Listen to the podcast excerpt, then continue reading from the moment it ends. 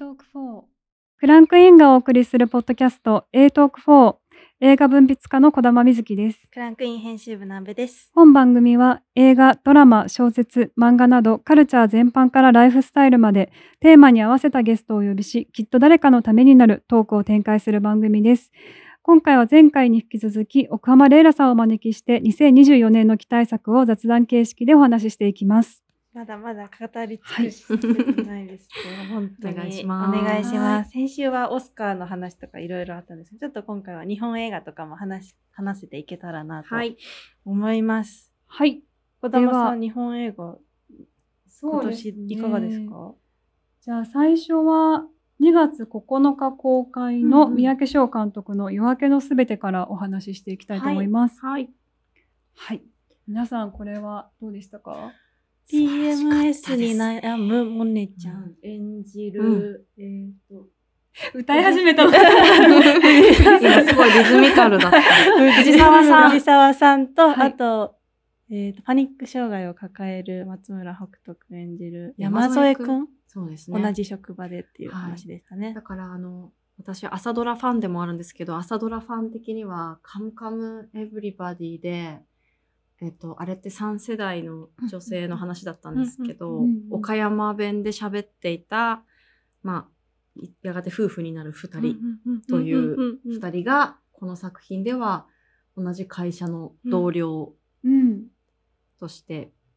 まあ、支え合うというか、はい。うん、まずそこ一個熱いポイントですよね。そうですね。ごいいいキャスティングだと思いうます。ん。本当にす素晴らしい作品だったなというのはなんかこの映画す数日経ってからも結構じわじわ考えて、うん。ふとしたタイミングで思い出したりとかしてあああそこ良かったなって何回も考えちゃうぐらい結うん。構心に住み着いてるんですけど、すごいヒリヒリしました、うなんか。あヒリヒリした、うん。私も PMS があって婦人科に通ってるんですけど、ピル飲めばいいじゃんと思って、ピル飲んだら大丈夫と思ってたので、まずモネちゃんがピルを飲めない体っていうのがそこがまず初めて知って、で、やっぱコントロールできない、薬飲んでてもやっぱコントロールできないことって全然あるので、うん。それを超えてのやっぱ2人の演技がうまくうんて、ん。どっちにもなんかこう思い当たる節があるから自分の中にもすごくヒリヒリしながらも救いがを感じた映画でしたね。うんいや私もめちゃくちゃ重い PMS なので、はいうん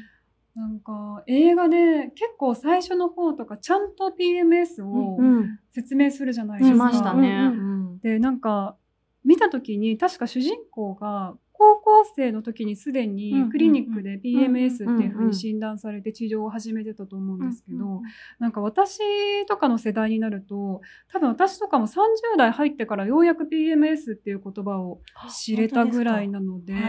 なんかす高校生ですでにあ病院で治療してるって思ったのがうん結構衝撃的あだ確かにったかもしれない。そうですね。ね私も、なんか PMS カムアウトみたいなのになってますけど 私も PMS ひどくて、うんうんあの藤沢さんとは違う方向性で、はい落ちちゃうんですよね、うん。死にたくなっちゃはいうはいはい。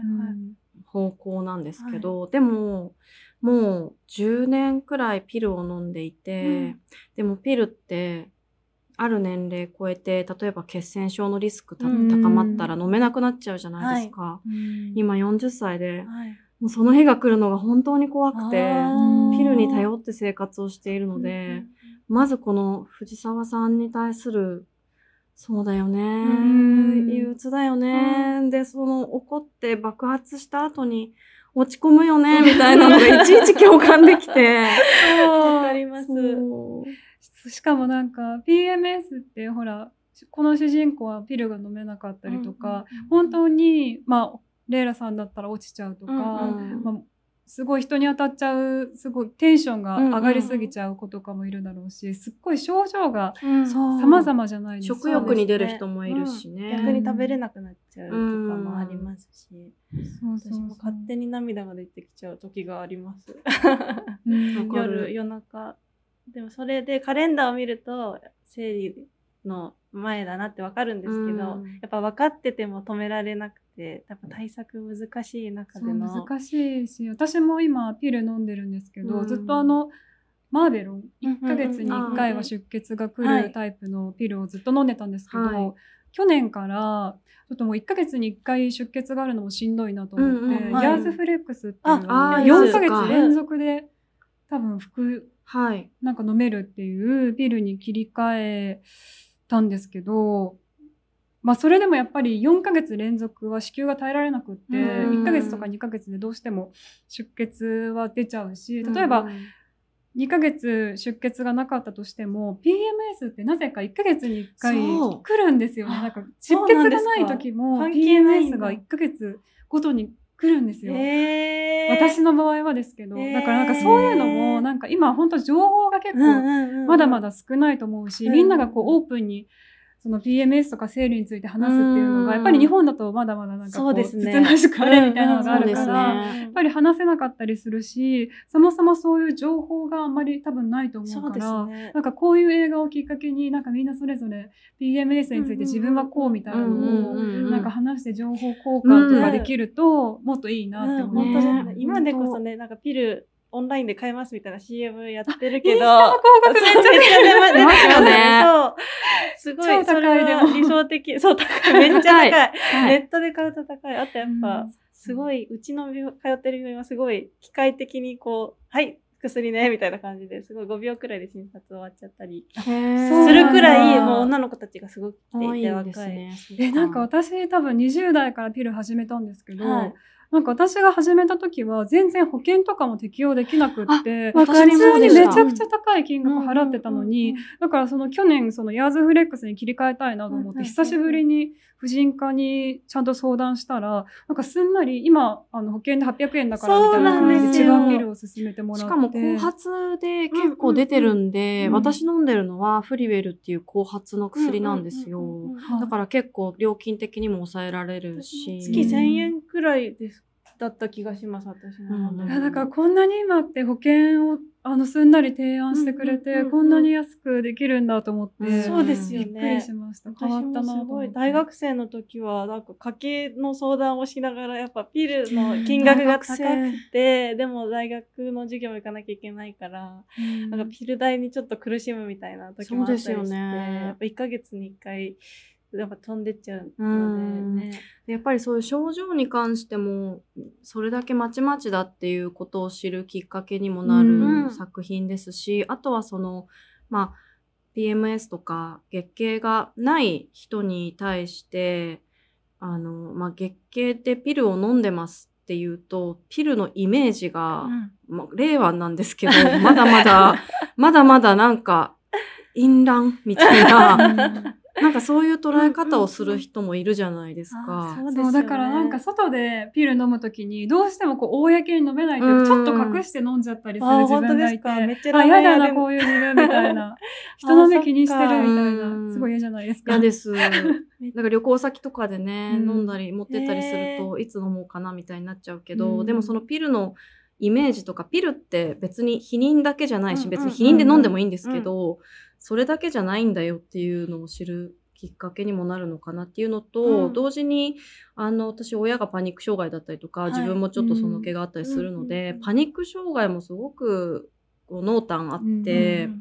人によって様々な症状が出てきますしどういう状況になった時にパニックが出てしまうかっていうのもそれぞれあると思うので,、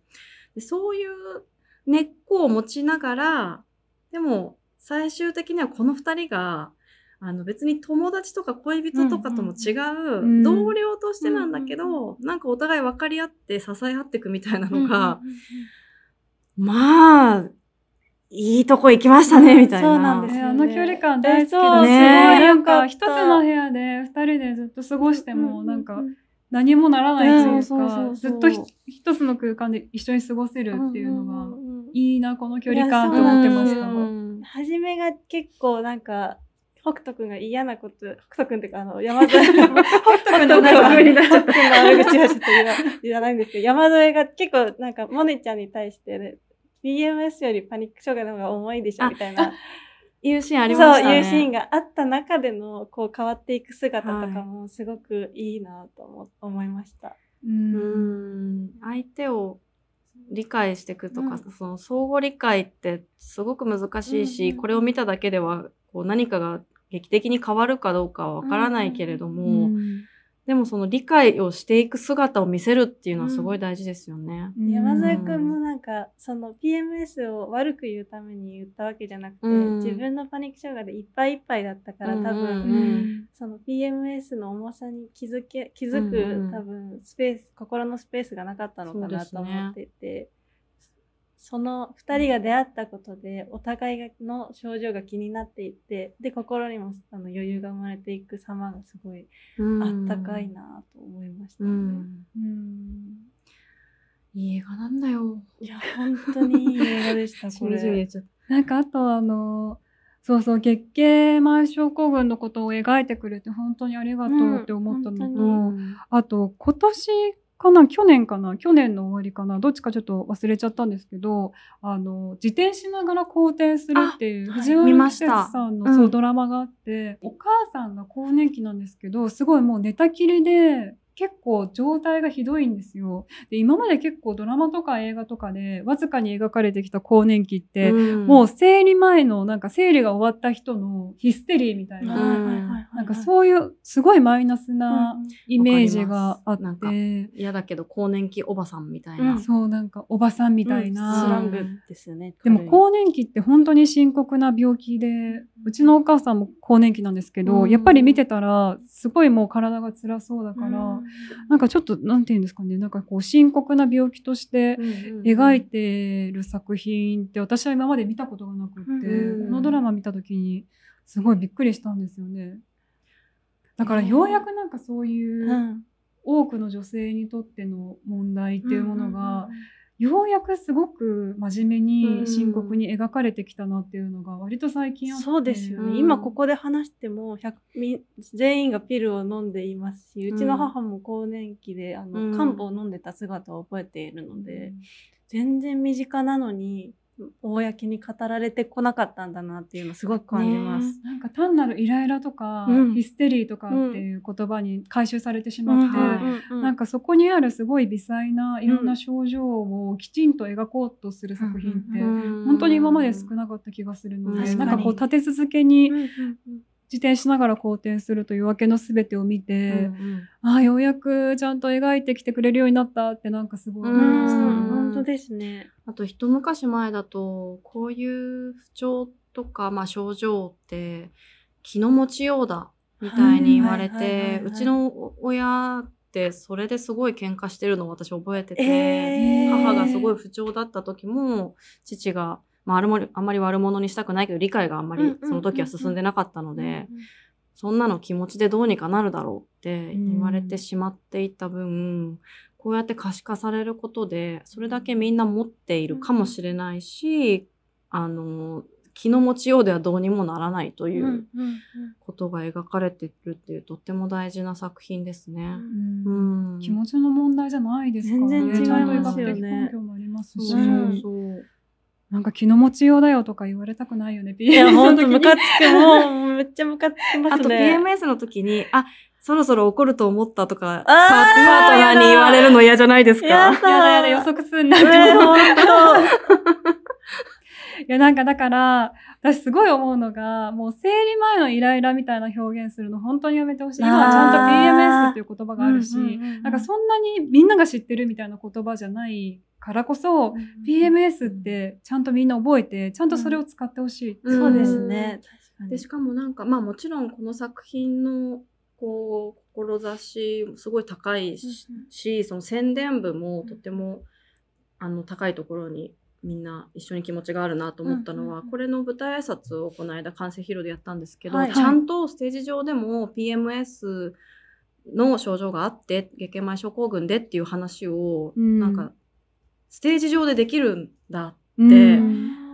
こうちゃんと台本に書いてあってそういう紹介をしてそのことについて話せるんだと思ったらえやっぱ時代ちょっと変わったのかもと思っあてー。いい映画会社さ。そうん確かに。なんかいい映画会社さんって、具体的な言葉をちゃんと言わせてくれる。あ、そうそうそうそう。ありますよ。よね。なんかすごい抽象的で普遍的な言葉にしてくださいみたいなとこ多いじゃないですえ、か。ありますそうなんですか。そうですよ。具体的な言葉は消されますか？ら。レズビアンって言わないでくださいとかえー、えうんありますよ。ー、ええ、未だにありますか？うん、このワード出さないでほしいとか。最近まであるんだセクシュアリティに関しては減りまししたけど、うんでも、ちょこちょこ、なんか宣伝の方針として、そこをあんまり出したくないみたいなのって、でもそれこそね、セクシュアリティのことって去年もいろいろあったじゃないですか。。はい。隠す隠さないみたいな、ネタバレのネタにするのかとかそうそうそうあいろいろ。議論しましたもんね。全然ありますよ。うん。あそうなんだ。そっか、レイラさんは、そうですよね。映画を、しかも話し言葉にする人だから、うんうん多分、書き言葉にする私とは多分また違うなんか難しさとかいろんなしがらみがあるのかもしれない。そうですね。なんか、去年、まあ、ちょっと作品については伏せますけど、ステージ上で試写会自体が男性の学生しか来ない試写会だったんですよ。で、男性の学生たちに質問をして、あの、手を挙げてもらって、みたいな、その数を当てる、みたいな、しその、なんていうのかな、うんちょっとしたゲームみたいなことをやる試写で、まあ、たまにあるんですけど、その時にクイズというか、手を挙げてもらう、んこう、質問の一つとして、彼女がいる人っていう聞き方があったんですね。はい。で、私は、本当はこれを恋人にしたかったし、彼女って限定したくなかったんですけど、でももう質問になっちゃっていて、うん。で、しかも、まあ、あんまり私が交渉できる相手ではなかったんですね。ああ、そうなんですね。まあ、事情は伏せますけど、はいはい。あの、まあ、ふ割とふ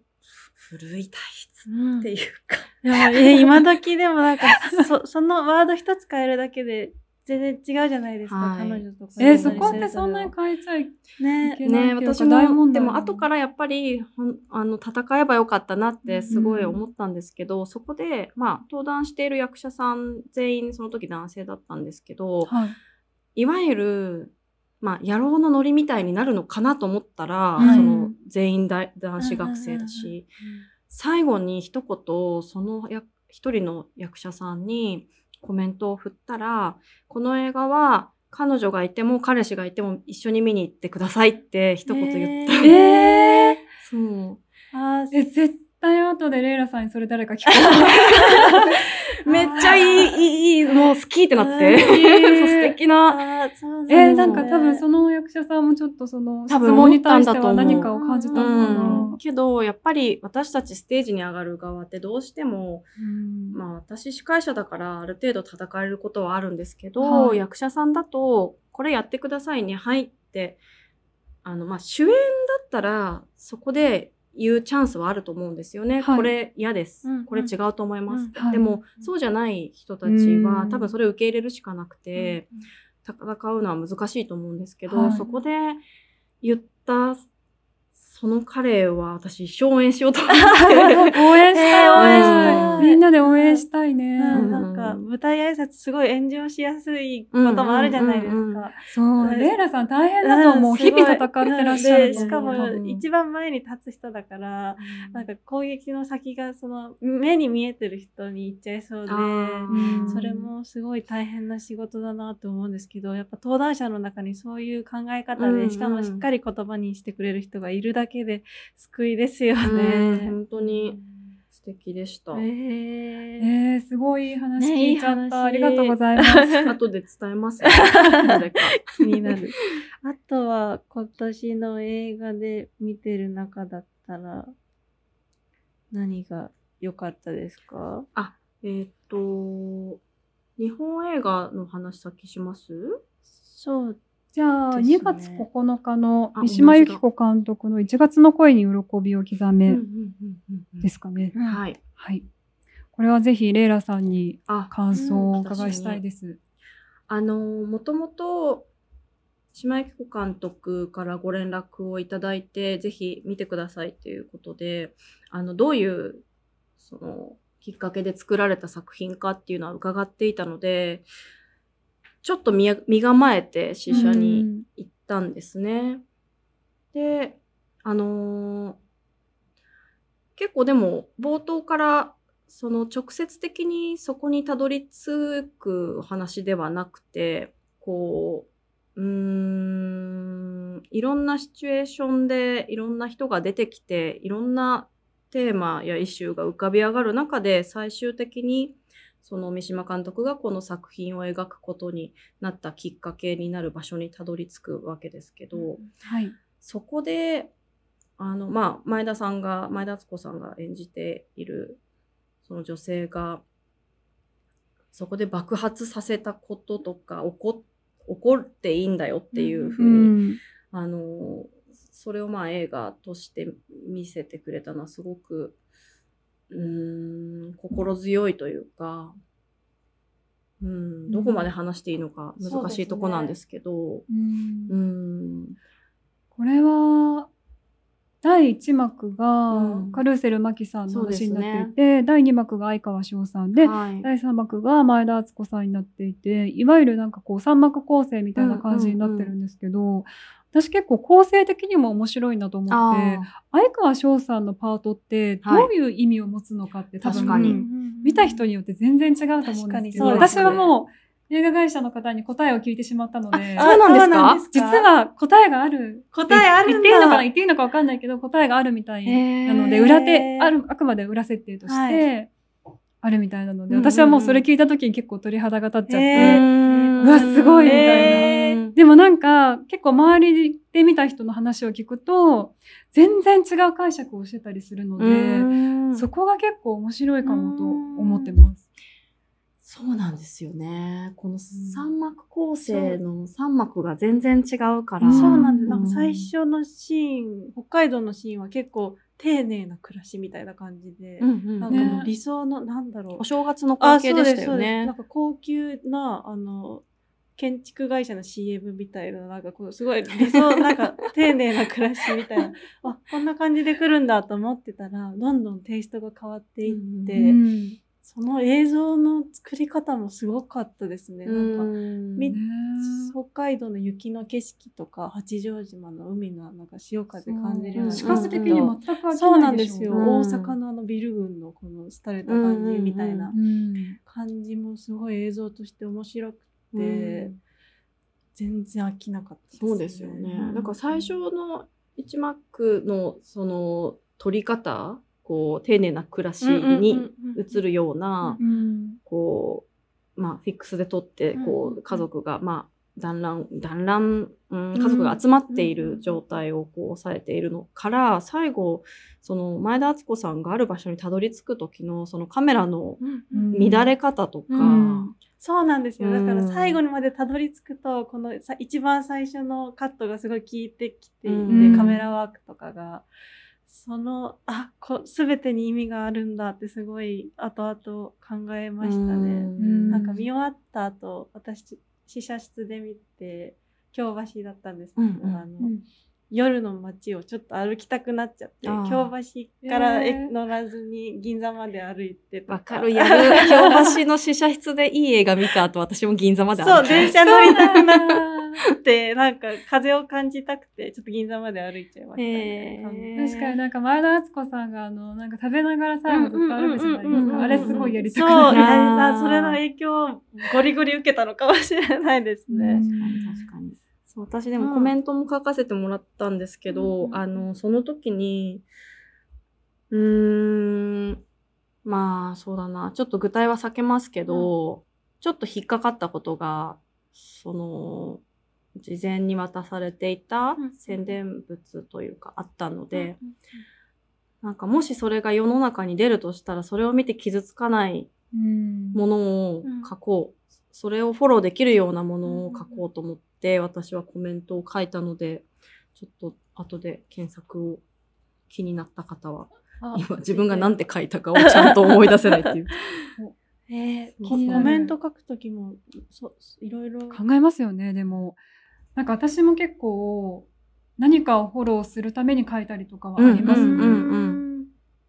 大そうなん体ですよね。200くらいでお願いされるんですか？文字数的には。120以内とかが多まあ、SNS で多まあ分投稿したいかそうらです。ねそういう縛りはあるかもしれないけど。そうどうしよう載ってなかったらそこののそのその文字の中ですごいたくさねんコメントが来てるんですね。ね1月の恋に喜ぶよきさめは。私行った回三島さん来てたのであ拍手も起こっててすごい異例の感じがしてすごい感動しまし。った。たあそう自分語りがみっともないとまあこういう性被害に遭ったりするとねこうそれを告発したりすると、うん。まあ、もしくはそうでなくても、うん。自分語りがなぜかみっともないとされるじゃないですか。うん。うんなんか性被害とは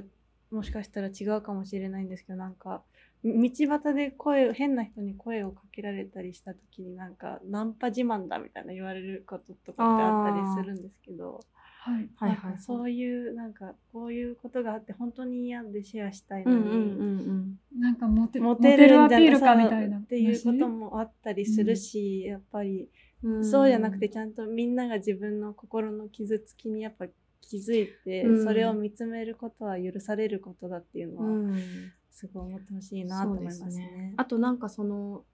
何か自分のこうパーソナリティであるとか自分が作品を作る立場であったり何か書こうとした時に自分のこ方に引き寄せることをなんかみっともないとするこ,、こともうん結構私言われたりするんですよね。自分が見た作品について書くときに自分の方に引き寄せるって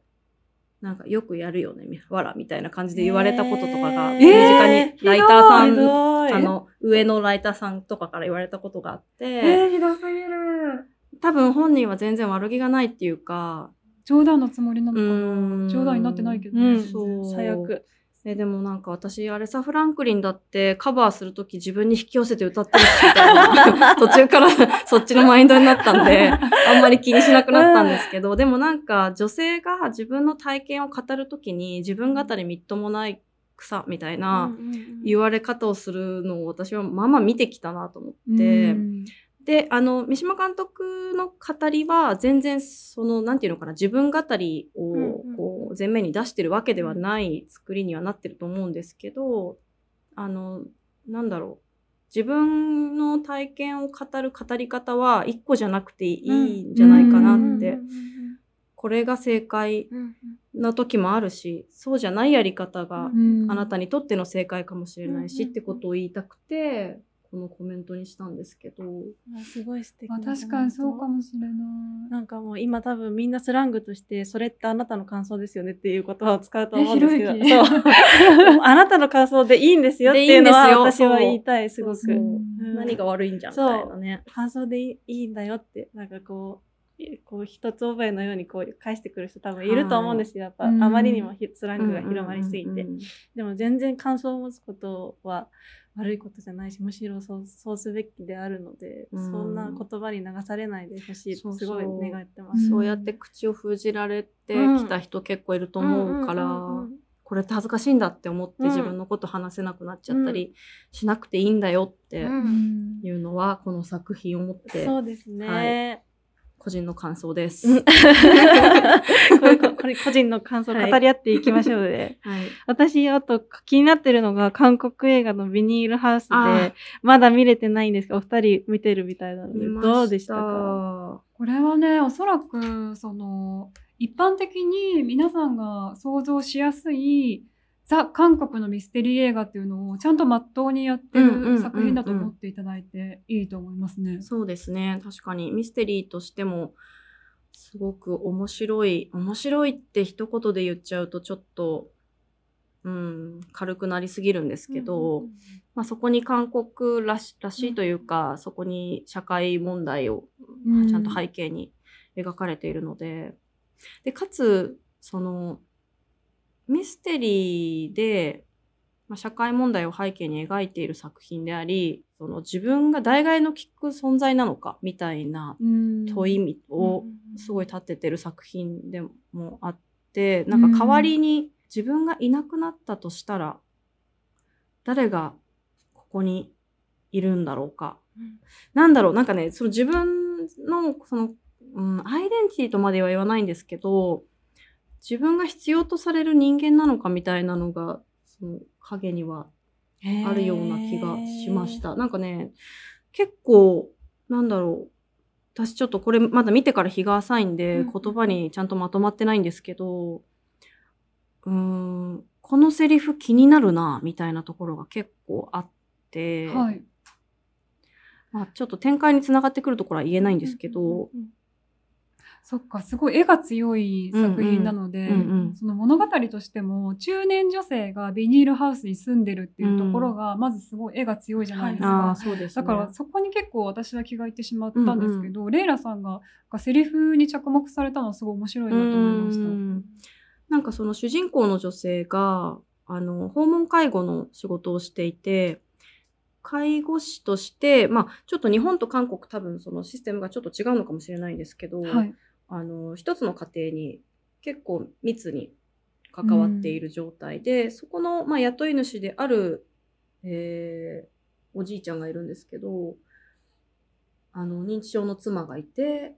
おじいさんはあのもうででそのおじいさんに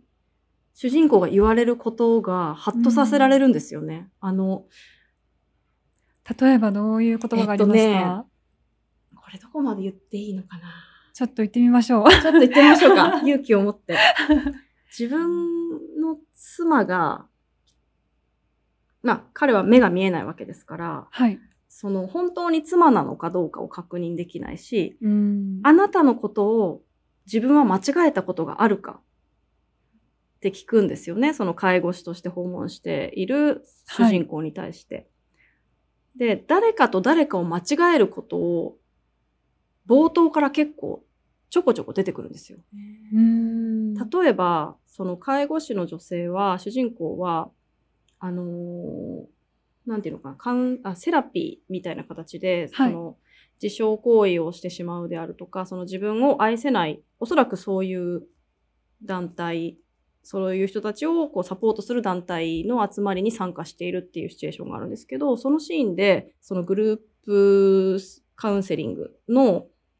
おそらく会、うん、なんていうのかな、トップの人、その開催してる人が、はい、ある一人の参加者に対してずっと名前を間違え続けるんですよ。で、その間違えられた人は私はその名前じゃないって。だから、結構その名前にまつわるアイデンティティであるとか、自分がそこからいなくなった時に、じゃあここには誰かが取って変わるのだろうかっていうこととか、なんかね、探っていくと、結構、そのミステリーだけじゃなさそうだぞっていう。まあ今、レイラさんの話聞いてて、私この映画がどういう映画か初めて気づいた。それ知りたい、それ知りたい。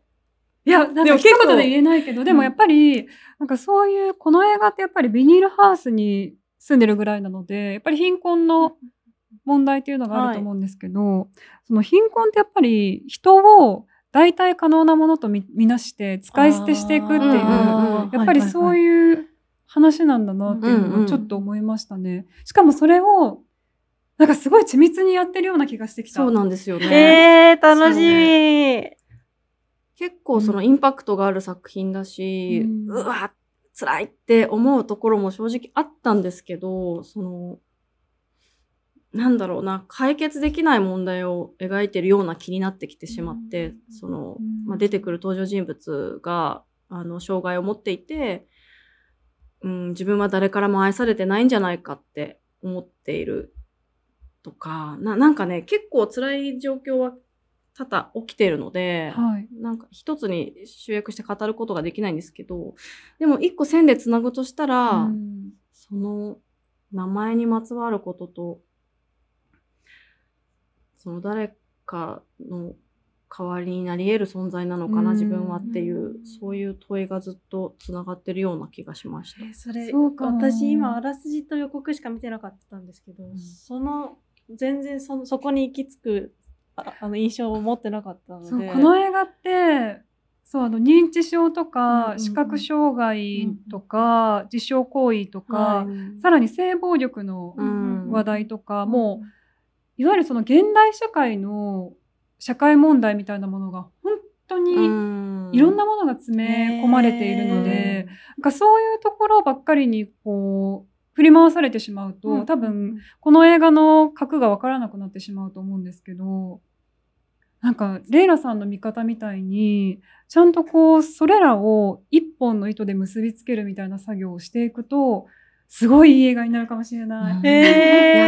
いやすいません。私もね、本当に最近見たばっかりで全然固まってなかったから、今、うまく説明できてるかがえーわからない。もうすごいかりやすかったと思います、この。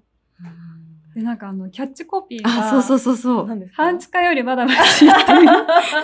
それは、それはそれは人によると思うぞ。インパクトが強すぎて、なんか私、あのキャッチコピーの映画っていうので覚えてたんですよ。そうですよねでもなんかその多分マシっていうところに何が込められてるかっていうと、あの、韓国って不動産階級社会っていう言葉があって、なんかその、住まいの格差っていうものがすごいあって、うんで、なんか実際に、その、半地下とか、そういう室内の部屋のさらにこう、最底辺に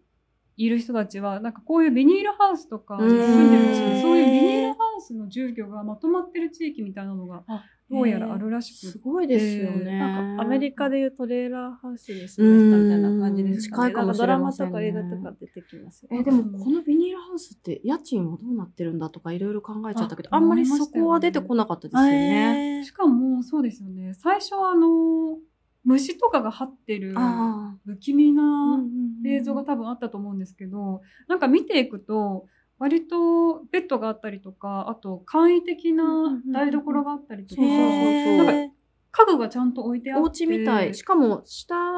いフローリングみたいの引いてありましたよね。はい、なんか割とちゃんと家みたいな風にしてる中は家っぽいんですね。うーん。なんか最初すごいなんか虫とかが張っててもうひどい住居ですみたいな感じで出てくるんですけどなんか割と人が住めるようなうん場所にもなっていて、へーだから家賃のこととか私も気にしちゃいましたね、へーどのぐらいのえ維持費用がかかってるんだろうとか確かにーそうなんでですよ電気水道とかも通ってるんですか？水道もなんか通ってるっぽかったですよね。通ってるっぽかったですシねンクがあったんですよ。へえ。そうそうそうわ知りたいですね。その韓国の事情も。ねえ。えー、なんか本当そのネオンは消えずあの先週話したあネオンは消えはいずとかもそうですけど、やっぱり映画で文化を知る経験ってすごい尊いなって本当にありますよね